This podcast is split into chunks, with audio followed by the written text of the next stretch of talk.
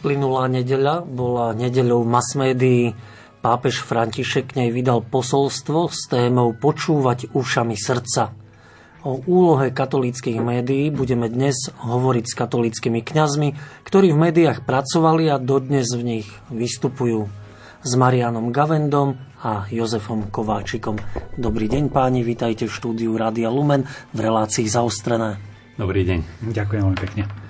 Technicky reláciu zabezpečuje Matúš Brila, hudbu vybral Jakub Akurátny a príjemné, ničím nerušené počúvanie relácie vám od mikrofónu želá Radovan Pavlík. Páni, možno taká prvá otázka. Počúvať ušami srdca a dokonca Svetý Otec v tom posolstve hovorí, že dobrá žurnalistika sa nedá robiť bez schopnosti počúvať. Čo vy na to? Lebo skôr sa zdá, že novinári možno vypočujú, ale majú tú informáciu dávať ďalej, čiže hovoriť, rozprávať, písať. Je to počúvanie taká dôležitá schopnosť ak na prvom mieste? Hlavne konštatuje, že dnes namiesto dialógu sme svedkami dualógu. Našiel na to znova taký, má tu ten cit pre také novotvary, že ten dualóg hovorí, to je tá schopnosť človeka vyložiť svoje argumenty, ale nepočúvať toho druhého. Čiže aj keď s niekým som v nejakej diskusii, tak len čakám, kým ten druhý skončí a už mu takmer skáčem do reči, aby som mohol prekladať svoje argumenty. A to je kameň úrazu, myslím, že vo všeobecnosti nielen žurnalistiky, ale spoločnosti ako takej. Čiže sme veľmi fragmentovaní a nepočúvame sa navzájom. Mm, Marian. Ja dám trošku širšiu odpoveď a dúfam, že krátku Dlhú dobu sa o médiách hovorilo, že sú morálne indiferentné, čo znamená, že tá hodnota závisí od obsahu. Klasický príklad, nožíkom sa dá chlieb krajať a zabiť niekoho. Ehm, tu nastáva posu už v 2002 roku v Rapidissimo Vilupo, dokumente ešte Jana Pavla II., kde už prvýkrát sa naznačuje, že e, samotné to médium, hlavne internet a rozšírenie mobilov, už skrýva ja by som to nazval potencialitu návyku. Ako piť vodu, človek sa nestane návykový, ale piť víno už sebe nesie potenciál, že človek sa stane závislý. A droga ešte väčší potenciál. A ten potenciál návykovosti narastá a preto už samotné médium už svojou povahou nie je indiferentné. Aj keby tam človek akékoľvek hodnotné obsahy pozeral, už to prílišné pozeranie je negatívne. Oberá ho o ja neviem, človek má v srdci túžbu po dobre, ale keď stále len číta, ako druhý robia dobro, tú túžbu nasíti a nič nespraví. A ďalší veľký posúv je za pápeža Františka už asi 4 roky, kde vlastne e, to jeho posolstvo na Svetový deň komunikačných prostriedkov takmer ani o médiách nehovorí. Prečo? Lebo média samozrejme stále církev považuje za dôležité, aj on, ale čoraz už viac sa vyplavujú negatívne dôsledky, závislosti. Nerado sa to pomenúva. A církev tu je podľa pápeža privilegovaný priestor na vytváranie medziludských osobných vzťahov. A to není ani taký ten lacný optimizmus, že médiá všetko vyriešia, ani kriticizmus, že médiá za všetko môžu. On práve tou, tým doplňaním toho, čo médiá nemôžu dať, akcentom na osobný dialog, stretnutia, tu to veľmi jasne zaznieva. Predtým bolo, budeš o tom rozprávať svojim deťom, zase ako majú starí rodičia vnúčata brať e, na kolena a rozprávať im. Tak e, toto je veľmi, veľmi prorocké, by som povedal, že tu triafa klinček po hlavičke. Lebo o tom, aké médiá, ako sa dajú používať, zneužívať, etika na internete a tak ďalej, toho už je aj veľa povedané, aj známe, ale tento fakt, že tu vzniká ozaj aj generácia postihnutá závažne nemá kto platiť liečenie, lebo to nenazvali, nedostalo to číslo diagnózy. No a církev je úžasne aktuálna, keď sa stane e, tým protipólom toho, čo neg- média pôsobia negatívne. A to jasne vidieť aj z toho ročného posolstva. Mm-hmm. Na komunikáciu treba dvoch. Jedného, ktorý hovorí a druhý počúva. Ale je takým signifikantným znamením dnešnej doby, že aj v dialogu dvaja rozprávame a nikto nepočúva. Aj na toto upozorňuje Svetý Otec. Je potrebné si to Jozef uvedomiť? Áno, on tam dokonca ešte kladie aj taký tretí rozmer. Hovorí, že človek počúva, ale zároveň túži odpočúvať. Že nemyslí to teraz len v nejakom takom e, zmysle nejakých e, tajných služieb, ale hovorí práve o tej zvedavosti, že človek je tak prepiato zvedavý vlastne na to, čo sa deje okolo, že to je absolútne nezdravé. Že je na to taký ten pekný príklad, že keď sa susedia začnú hádať a bývame v paneláku, tak to prvé, čo urobíme, je, že stichneme, aby sme počuli, o čom sa susedia hádajú že keď bývame v rodinnom dome a pozrieme cez plot, že už se perou, no tak to sme už úplne dokonale šťastní. Hej? Že, že človek má v sebe takú tú zranenú túžbu vedieť o tom druhom všetko, ale v okamihu, keď to začnú druhý požadovať o mne, tak som, tak som dotknutý. Prečo? Ako? Z akého práva? Z akého, z akého titulu? Hej?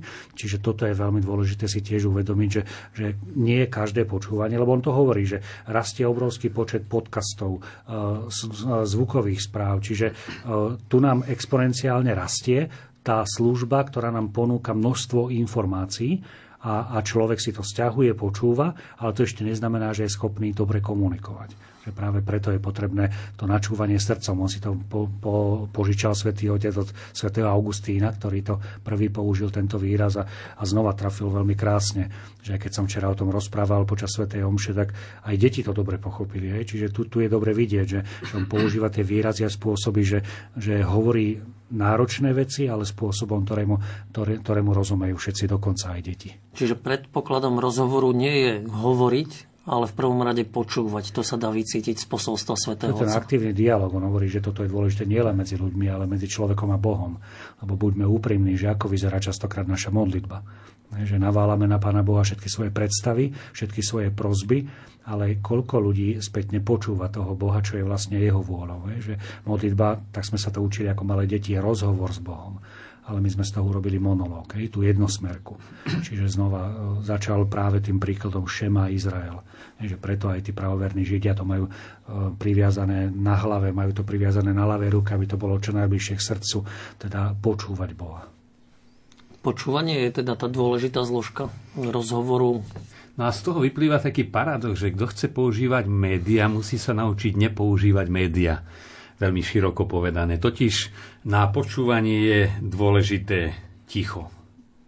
Hlas zaznieva do ticha a kde je množstvo zvukov, tak človek nepočuje poriadne.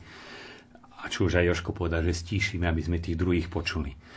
A zároveň v tom tichu e, naučiť sa počúvať, a papež to v tomto posolstve tiež hovorí, najskôr samého seba. Zostúpiť do hlbok svojho vnútra, kde ja si uvedomím jadro bytia, niekedy tie najhlbšie problémy, ja raz skončím, čo bude.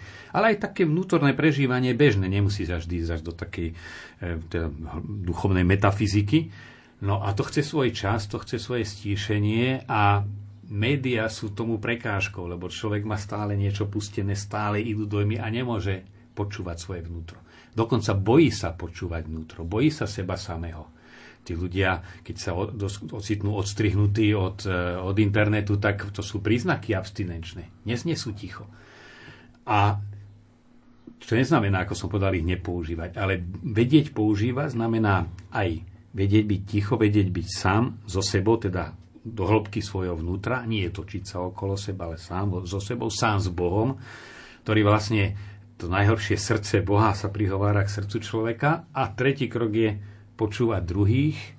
A vtedy ako ozaj taký podporný, podporný zdroj môže, môžu slúžiť aj médiá. Ale kto sa to nenaučí, ako keby som počúval médium v jazyku, ktorý neviem, tak môžem počúvať treba rozhlas, nerozumiem nič. No a kto nevie počúvať, aj keď by išla na v nejakom filme hodnotný odkaz, alebo presvedčivá osoba by hovorila, treba pápež e, počas prenosu z homilí, kto nie je naučený počúvať, tak to tam nepočuje. Tak Možno Svetý Otec je sám príkladom toho, čo od nás chce aj v tomto posolstve. E, aj e, predstaviteľ ukrajinskej charity nedávno povedal, že František je človek, ktorý nielen počuje, ale načúva. Treba teda počúvať, nie iba počuť, pretože na počutie mi stačí ucho, ale na počúvanie je potrebné srdce. Tam má počúvanie svoje sídlo. Dá sa súhlasiť? No, že to je na tom ten krásny obraz, že tie uši srdca, hej, že, že keď sme o tom s deťmi rozprávali, deti má srdce uši, no nemá. Ale môžeme počúvať, ušami srdca môžeme. Hej? Hm. Čiže, čiže človek vie vycítiť, že, že je tu viac ako, ako len to počúvanie fyzické, pretože práve to srdce je tým miestom stretnutia. Takže preto je to téma, na ktorú sa dá krásne zamyslieť, ako hovorí Marian, na to je potrebné to ticho. Že dneska naozaj sú ľudia, ktorí majú strach pred tichom a čím ďalej, tým viac sa stretávame s tým vo farnostiach, že ľudia mi aj povedia, že my už nedokážeme byť ticho. A to, to je naozaj už diagnóza. No a keď Svetý Otec hovorí, že bez schopnosti počúvať nemôžeme robiť dobrú žurnalistiku, platí to teda pre novinárov, pre médiá? Aj, aj. To, čo ja keď som robil rozhovory s pátrom Jurajom Terekom, filmárom a myslím si, že osobne mystikom, aj som to nazval Mystik za kamerou, taký príspevok, a sme prišli po dlhých debatách, lebo bol na to čas, že ono mystik musí byť aj za kamerou, aj pred kamerou ale, alebo za kamerou a pred obrazovkou. Jedno nestačí. To povedal, on hovorí tiež veľmi jednoducho. Keď ráno vyjde slniečko a je hmla, ty ho nevidíš. A keď nevíde slniečko, môžeš mať aj dobrý zrak, aj tak ho nevidíš. A jednoducho povedané, musí byť nastavený na to počúvanie aj kto spracováva, začuje to, E, redaktor, kameraman, e, to chce ozaj veľkú hĺbku vnútra a potom musí byť nastavený aj ten, ktorý je či už divákom, ale v dnešnej dobe sú to skôr tie rýchle správy, odkazy, message a, a vlastne používanie veľmi utržkovité a rýchle, kde už ide skôr o to, o to zaplňanie toho nejakého prázdna v sebe, ktoré má charakteristiku návyku, e, práve obdobie covidu, a to je zaujímavé, že treba z deti, keď bolo online vyučovanie, neboli absolútne že zatvorené na mesiac v izbe, kde by len im e, išlo cez nejaký kanálik potrava, aby boli len s počítačom. Predsa mali rodičov, mnohí mali súrodencov. A relatívne boli na tom, e, v tom online vyučovaní nie až takú hroznú dobu. A predsa štúdie sú alarmujúce, ako ťažko poznačilo deti, že neboli spolu, že nemali prestávku, ktorej sa rozprávali. Čiže človek bez komunikácie s druhým človekom hynie. Hynie psychicky, duchovne aj fyzicky. No a preto, kto chce zachrániť média, musí najskôr zachraňovať túto schopnosť. No a ako som už povedal, toto je obrovská výzva pre církev, lebo tá tu má veľkú základňu. Máme tradíciu meditácie, máme priestory na počúvanie. Sveta Omša má byť časom, kde sa človek cvičí, udržiava sa v tej pohotovosti počúvať a vidíme to zase, už to tu tak trošku zaznelo, Svetý Otec dáva veľký dôraz na tzv. liturgické ticho. Všimnime si. Homilia a dlho, dlho ticho. Pre komentátorov je to vždy ťažká chvíľa, najmä keď do rozhlasu zrazu úplne ticho a keď ho narušíte, je škoda, keď nič nepoviete, si myslí, že vypadol signál. A takisto po svetom príjmaní. Veľmi dlhá pauza ticha. Čiže aj liturgia má byť aj priestorom stíšenia. Čiže to už je jeden veľký, a nielen stíšenie, ale aj počúvania. Boh hovorí. Príjmem ho, rozprávam sa s bytosťou Boha. A potom sú to tie farské aktivity, ktoré majú popri tom význame, ja neviem, katechetickom, ale inom majú veľký terapeutický význam, že sa, že sa stretnú. Keď som slúžival Petržalke, tam od oltára bolo vidieť sídlisko a tak v zime ráno osmičky som mával, keď ešte mohli byť v posteli, po omši mali koľko chceli až do večera. A keď človek vidí, že ak také potôčiky sa stekajú do toho kostola, že tí ľudia z toho pohodlia a, a internetu vystúpia a idú medzi živých ľudí, že sa cestou zdravia, že neraz tam je potom ešte nejaká aktivita, no tak tu církev, myslím si, že keď si to zoberieme len v rámci Malého Slovenska, nikto iný nie je schopný ponúknuť takúto alternatívu konštruktívnu voči médiám, lebo nemá na to štruktúru. Predstavte si, že by ministerstvo školstva spolu s ministerstvom kultúry poriadalo akcie, aby sme boli spolu, aby sme sa učili počúvať a dokázalo by urobiť mesačne aspoň tých 20 tisíc akcií, lebo toľko je omši. No a toto tu je a ja si myslím, že to má obrovský vplyv, aj keď ho nevidíme tak hmatateľne, že hneď, ale predsa len to, čo si udržiava medzi tými ľuďmi. Len uh, ako to no, dosiahnuť v elektronických médiách? Ty si, Marian, povedal, že teda pri tom liturgickom tichu je to ťažké pre komentátorov. No ticho v rádiu je porucha. Jozef, ty si dlho robil v televízii. Dlhé ticho v televízii je tiež prakticky porucha. Tak zoberme si film Veľké ticho, aký bol veľmi úspešný a ľudia ho vyhľadávali, ale tiež sa nemohol pozerať tak, že eh, ja, ja som sa musel pripraviť na to, aby sa ten film mohol naozaj dobre pozrieť. Čiže aj ľudia, ktorí ho videli, tak si povedali, no Ako, dalo nám to zabrať, hej? Ale, ale ten efekt bol úžasný. Čiže zaiste, že každé to médium má aj svoje zameranie, aj svoju formu, aj, aj svoje prostriedky a e, sú miesta, kde ja nebudem vyhľadávať to ticho, ale to, čo hovorí Marian, ak viem zachovať to ticho a, a vedieť ho s úžitkom prežiť, tak potom to médium sa stane e, pomôckou. Hej? Že to zase neznamená, že idem teraz celý, celý život prežiť v tichu. Ale dokážem aspoň na pol hodinky denne zmlknúť, Hej, čítať si sveté písmo, nechať sa načerpať, alebo čokoľvek iné, že toto je dneska problém a práve preto aj tie médiá, že netreba to znova vidieť v extréme. Ani extrém pozitív, ani extrém negatív. Treba hľadať to využitie. To sú prostriedky tomu, aby nám to slúžilo k dobru. Teda hľadať, ako to dobre využiť. Maria... Mne to, pardon, mne to neraz aj vytkli, že ste zasi protireční, že chodím do médií, aby som rozprával o tom, ako ich treba vypínať a ako škodia.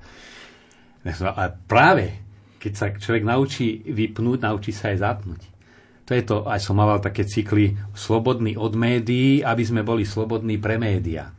A aj priamo to médium, čo bola otázka Joškovi, sa dá využiť na to ticho, nie preto, že dáme tam len nejakú fotografiu a ticho, ale že v rámci, aj treba táto momentálna naša relácia, že my cez to hovorené a cez obrazovku upozorňujeme, že treba si aj tento priestor vytvárať, a kto si to zoberie k srdcu, no tak bude o to intenzívnejšie pozerať televíziu.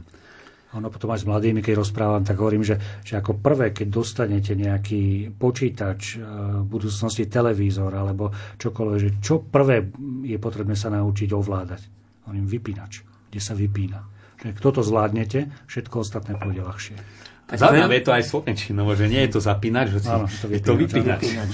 Tak verím, že nás poslucháči počas nasledujúcej piesne nevypnú, ale spolu s nami sa po nej vrátia do štúdia Radia Lumen, kde diskutujeme v prvej časti relácie o posolstve svätého Otca e, k včerajšej mediálnej nedeli, ale budeme hovoriť v tom ďalšom stupe aj o úlohe katolických médií v súčasnosti.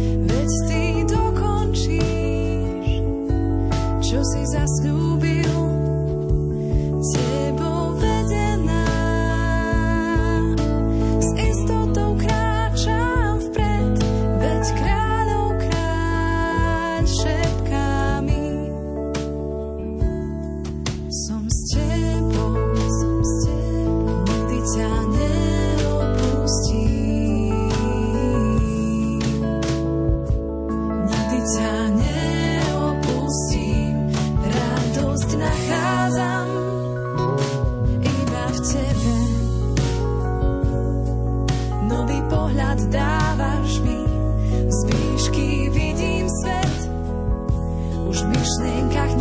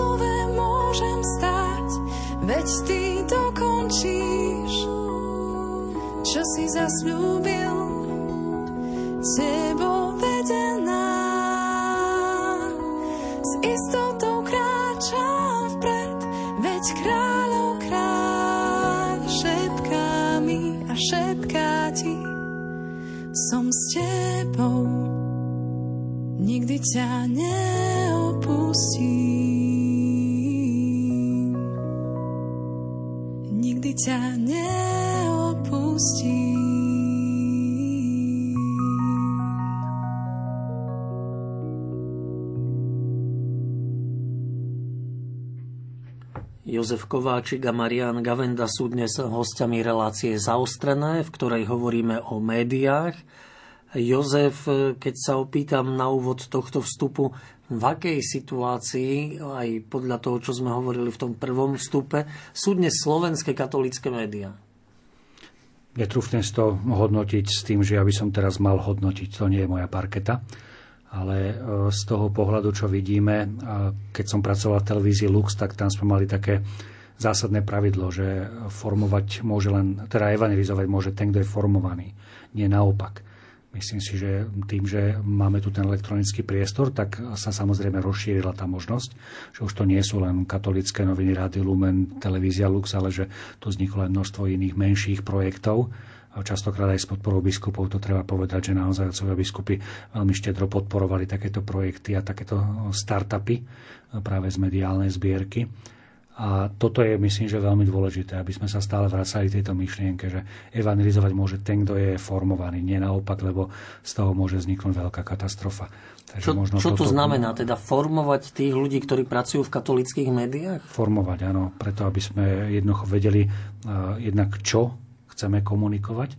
A, a jednak aby sme vedeli, že kto je našou cieľovou skupinou, lebo e, katolické médium môže sa dostať do jednej veľkej katastrofy a to boli vlastne tie skúsenosti, ktoré už my na Slovensku sme mali z iných krajín, ktoré nám veľmi pomohli. Tým, že sme s Marianom chodili na stretnutia hovorcov a rôzne iné stretnutia, tak tam sme veľa počúvali a jeden z tých formátov, ktoré sa ukázali ako cesta do slepej uličky, že tie katolické médiá chceli nahrádzať iné médiá, povedzme verejnoprávne, alebo že sa pustili do súboja s komerčnými médiami že ani jedna z týchto ciest nie je dobrá, skôr či neskôr tie médiá zanikli, prípadne zanechali za sebou veľké dlhy.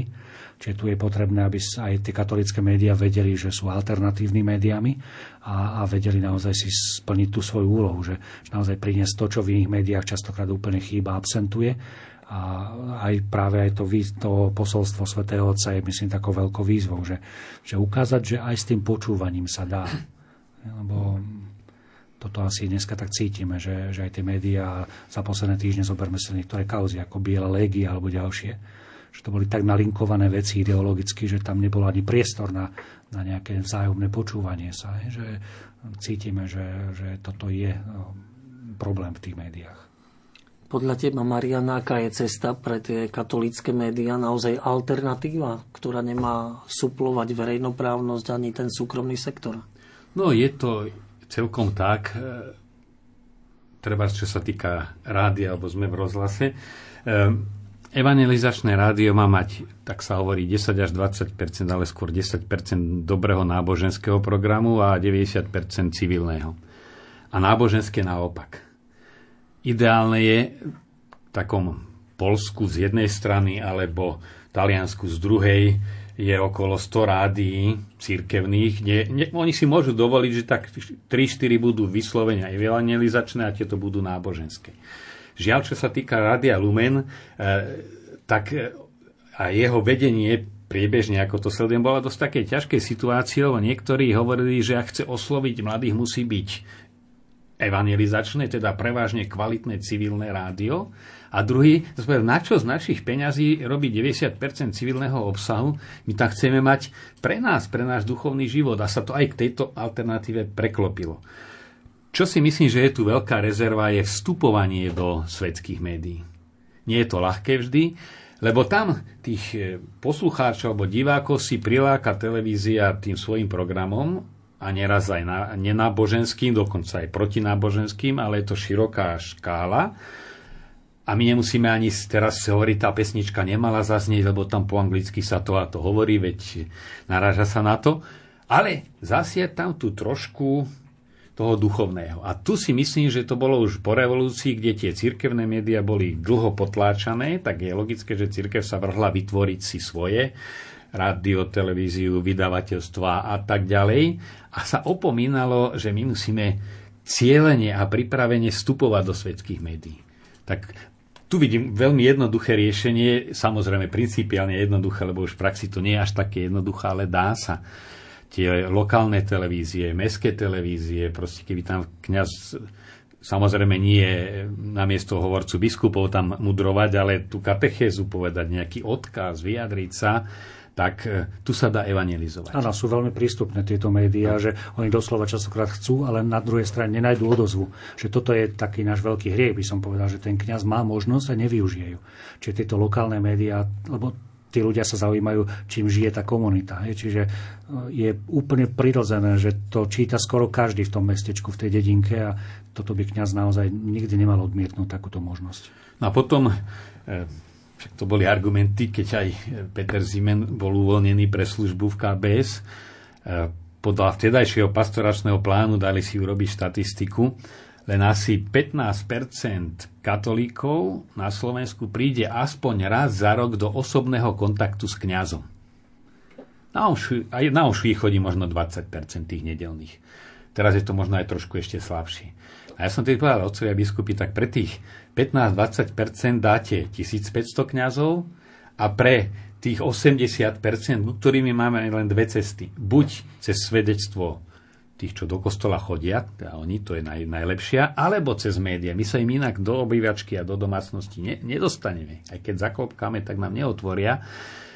A Čiže tento evangelizačný rozmer, lebo církev, keď neevangelizuje, tak zaniká. A evangelizovať naozaj je najlepšie cez tieto svetské kanály. Tam sú tí takí vzdialení a cirkevné médiá ozaj zamerať na tých už praktizujúcich. My sme to aj v katolických novinách, keď ja som bol, nechcem teraz sa vyjadrovať, aj tedy som nemal rád, keď mudroval ten, kto toho nevidí. Ale tam bol jasne tiež zadefinovaný cieľ e, napomáhať duchovnému životu už praktizujúcim veriacim. To sa musí povedať. A niekedy aj keď sa preskočí, e, preskočí e, či už čitateľ, alebo poslucháč, alebo divák a dáva sa čosi ponad, treba vysoká teológia, tak to prestanú pozerať. Hoci hodnotné veci, ale musíme vedieť, komu to je. Mne sa neraz stalo v televízii. Som mal pripravené texty a keď som si uvedomil, že kto sedí za to obrazovkou, som dal všetko bokom, som si povedal, keď to ty nevieš povedať vlastnými slovami, ako čaká, že ten druhý tomu bude rozumieť. Papier musí ísť bokom, lebo keď začneme ťažké citáty čítať, no tak, e, že tomu ani sám neviem voľne povedať, tak je to zbytočné hovoriť. No, no, mne sa zdá, že musíme hľadať taký zdravý kompromis medzi aj tou pastoračnou starostlivosťou, aj tým evangelizačným zameraním lebo sme jediné rádio, jediná televízia katolícka a hádam sa to Lumenu darí, ale posledné dva roky znova od Lumenu aj od Luxu vyžadovali najmä tú pastoračnú starostlivosť o veriacich, keď nemohli chodiť na Sv. Omše do kostolov. Je to prirodzené, veď bez toho, ako by tu tú krízu prežili ľudia. Že dneska si to už nevieme predstaviť. Že toto aj otcovia biskupy si tak uvedomovali, že, že no nevieme fakt tie dva, dva roky, ako by, ako, ako by tí ľudia prežili bez tej televízie, bez toho rozhlasu. Čiže je to taký dôkaz opodstatnenosti existencie katolických médií a dobré rozhodnutie pred 30 rokmi, kedy aj. vznikalo Radio Lumen a následne aj televízia Lux. Ale z toho mi teda vyplýva aj možno otázka, je adekvátny záujem o katolické médiá, o sledovanosť, počúvanosť? Jozef, ako si mal skúsenosť? E, záujem je, e, my nemôžeme znova mať nejaké očakávania, že teraz budeme na úrovni komerčných médií, čo sa týka sledovanosti, počúvanosti, čítanosti.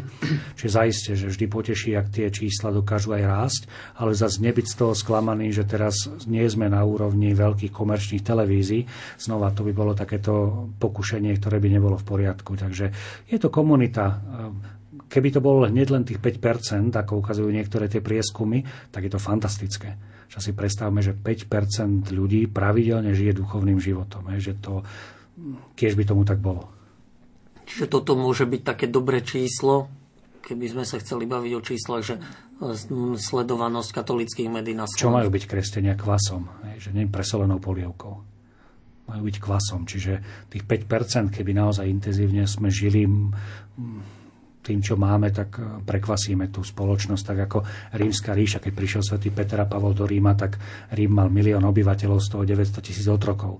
Čo bolo najjednoduchšie? Lusknúť prstami, urobiť revolúciu a tí otroci by tam všetkých pobili. Išli dlhodobým cieľom. Trvalo to 3 storočia, bolo tam prenasledovania. Nakoniec tú spoločnosť prekvasili znútra. Takže my, ja vidím takúto cestu, je, že prekvasiť to znútra, nie je nejaké hesla, veľké, rýchle riešenia ak, ak tak prekvasiť znútra. Marian, ty ja vidíš ako ten dva záujem? také prvky, však ten záujem je dobrý, to, to sa stotožňujem úplne. Nehovorím o katolických novinách, ale to sú jedny noviny na týždeň, čiže tam, keď si človek prečíta pol strany a jednu stranu, tak to, čo ho zaujíma, už splní účel, ale je veľmi veľa e, divákov alebo poslucháčov, ktorí majú či Lumen alebo Lux spustený od rána do večera a žijú z toho a vďaka tomu. Tí starí ľudia, ktorí už nemajú ani blízkych, alebo len veľmi zriedka vidia, to ich drží v rytme.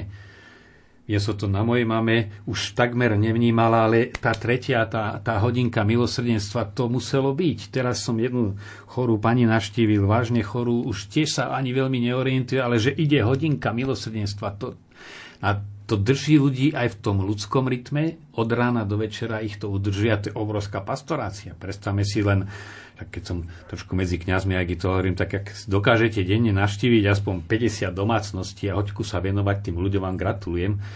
Ale sa to nedá. To robí Lumen alebo Lux že to je tam pustené a potom tam je tá evangelizácia je nepriama, že za to babkou príde vnúča a babka počúva lumen alebo má pustený lux a už, už to čosi, že existuje, oni majú, dostanú to alebo niekedy sa šťukajú kanále a na niečo iné zastane na tom luxe. Čiže čosi je tam také zvláštne. Tak, ehm, no ale druhá vec je v prípade rozhlasu a televízie, to som si uvedomil, keď sa bolo o mamu treba starať a som pustil dl- na dlhšiu dobu, či už rozhlas alebo televíziu cirkevnú, že je tam priveľa veľmi silného obsahu. Aj, aj som si to aj predstavujem. Ja, keď idem hovoriť o modlitbe, viem, že mám 20 minút, relácia, chcem povedať čím viac, hutne, no len potom ide na ďalších 20 minút iný kňaz, ktorý chce hutne povedať a viac menej inými slovami, však tie základné veci to isté, že tam sa mi zdalo, že tie ľudia by potrebovali niečo aj toho viacej, toho takého ľahšieho. Nehovorím, že preto máme v Lumene putnický víkend, alebo kňazi varia a ponúkajú no. svoje recepty veriaci.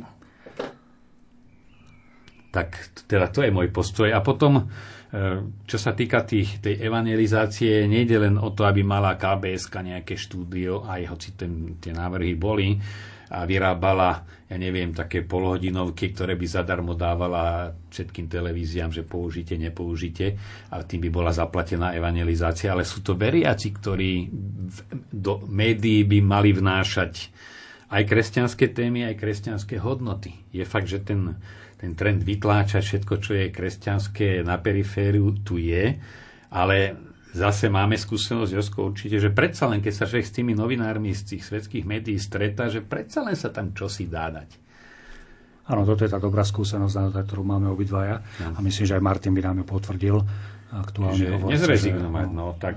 A potom myslím, že veľmi dôležitý rozmer je práve aj tá tá schopnosť nerezignovať na to, že, že sú tu verejnoprávne médiá, ktoré sú verejnoprávne. To znamená, že ak naozaj je tu veľké množstvo kresťanov veriacich alebo aj iných veriacich, tak úplne prirodzené majú právo vo verejnoprávnych médiách sa dožadovať svojho vysielania, lebo to nie sú občania druhej alebo tretej kategórie. Že oni majú takisto svoje práva a tým, že platia aj poplatky za tieto médiá, tak je prirodzené, že by tam mali dostávať adekvátny priestor na, na ich rast a na ich informovanosť. To je otázka, ako sa to deje, ako to žiadajú aj katolíckí politici, ktorých dnes máme. Hej, no lebo ja som nemeral, ne, nehovorím teda úplne, že zodpovedne, ale viac takých konštatovaní, že napriek tomu, že v Čechách tie počty katolíkov, či už zo ščítania, alebo aj reálne, sú alebo kresťanov hodne nižšie, ale Česká televízia z titulu verejnoprávnosti dáva viac programov. My sme verejnoprávna, má to tie 4%, alebo koľko je teraz stanovené vysielačového času má byť náboženské. A u nás žiaľ niekedy sa to vykrie časovo nejakým prenosom, ktorý beží aj na luxe. Áno, sa to getizuje vyslovene. No, no. Hej, a to je ten problém, to čo hovoríme, že dostávať sa do tých bežných relácií, že úplne inak ten človek reaguje, keď ste pozvaní do nejakých správ a komentárov alebo do nejakej civilnej relácie popoludní a, a tí ľudia si to vedia aj oceniť, ako keď to getizujeme len čiste na, na nejaké vysielanie, ktoré je povedzme raz za týždeň. Je aj to dôležité ale nezadedbať práve, práve tú tú schopnosť... Tú, tú bež, bežné vysielanie. Áno, ukázať, že, že to je súčasť života, že to nie je nejaká, nejaké geto, že moja viera je súčasť môjho života a prejavuje sa v rôznych oblastiach. Počúvate zaostrené, pustíme si teraz jednu pesničku, po nej sa do relácie na dokončenie témy vrátime. Pózy a postoje, každý má oboje, na tele, na duši, čo chceš a čo sa sluší, čo ti viac pristane, keď žiješ na hrane, postoja či póza, priamo a či spóza, hľadíš či vyzeráš, pravda či kariéra, človek či funkcia, zámeno a či ja.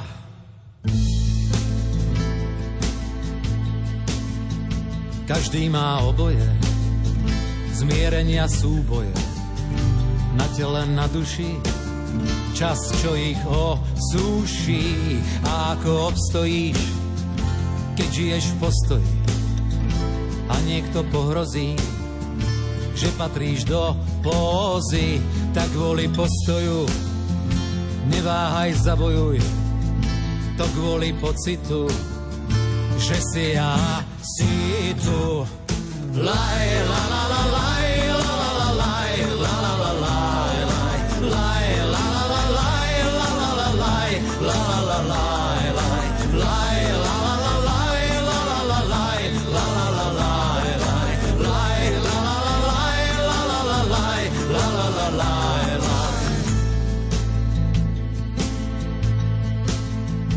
Pózy a postoje.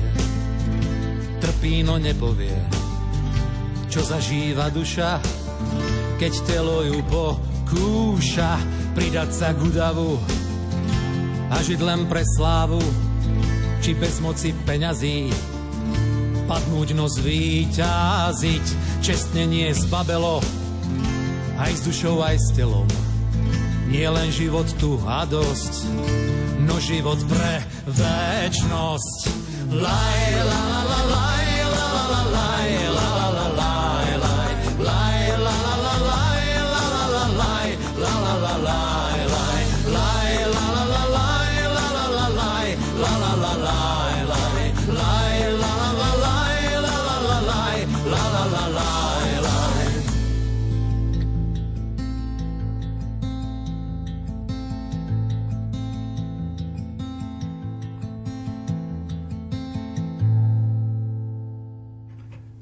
často býva témou o médiách aj šírenie dezinformácií. Mnohí ľudia e, na druhej strane aj povedia, že médiám neveria. Sú katolické médiá dôveryhodné? Veria im ľudia? Jozef.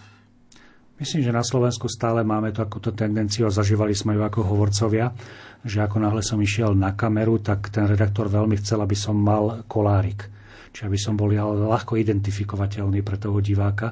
Čiže myslím si, že z tohto pohľadu e, je to ešte stále, je to hlas cirkvi. To znamená, e, keď niečo tam zaznie, tak stále sa to berie ako hlas cirkvi, čo môže byť pozitívne aj negatívne. Pozitívne v tom, že áno, vieme dostať e, takéto, taký ten pohľad alebo tú náuku cirkvi. Na druhej strane to môže byť obmedzujúce, že častokrát chýba taký ten priestor určitej slobody, v, zás, v, v otázkach, ktoré naozaj sú slobodné, že hneď sa to aplikuje, že ale však to hovorí církev, pritom to církev nehovorí. Takže má to tak, je to také dvojsečné, ale u nás na Slovensku stále to tak je, že, že to prostredie kultúrne je stále tak nastavené, že, že tá identifikácia je tu veľmi silná. Takže ak hovoríme o dôveryhodnosti, no minimálne to, že, že my nemáme nikde vo svete nezávislé médiá. Ono sa to krásne, každý sa tým oháňa, my sme nezávislé kto je nezávislý. Každý je závislý na svojom vydavateľovi, na svojej kultúrnej, eh, na kultúrnom vzdelaní, na vývoji, čiže je úplne prirodzené, že ak sú tu katolícke médiá, no tak nebudú kopať proti cirkvi, ale budú sa snažiť prinášať jej pohľad na, na spoločnosť. Nevyhýbajú to samozrejme aj náročným témam, ale na druhej strane čakať od nich, že budú robiť niečo iné, by nebolo na mieste. Hej, takže toto len treba tak nejako ozrejmiť, že ono, žiadne médium na Slovensku nie je nezávislé, len sa tak tvária a um, ľahko by sa to dalo pomenovať, len zajtra by sme tu mali asi žalobu. Je podstatné, aby naši poslucháči, ale aj diváci televízie verili teda katolíckej televízii, rozhlasovej stanici? Ja si myslím, že to nie je o tom, že teraz toto je alfa a omega, to je neomilné.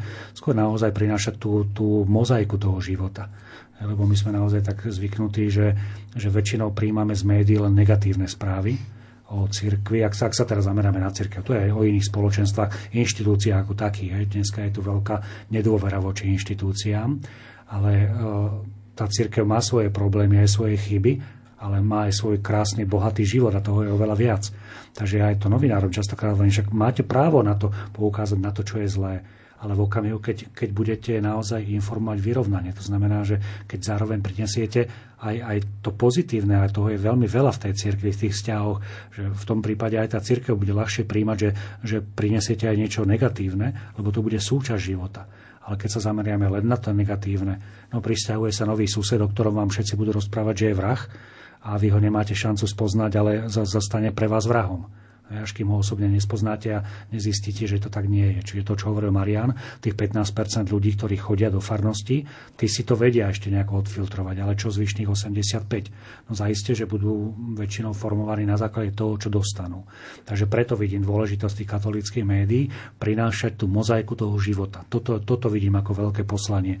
Teda ukazovať tú pestro života, ktorú církev má. A hlavne aj to pozitívne, čo znova Marian spomenul, že nikto iný na Slovensku spoločnosti nepriniesie toľko pravidelných pozitívnych aktivít um, a udalostí ako, ako práve cirkvi.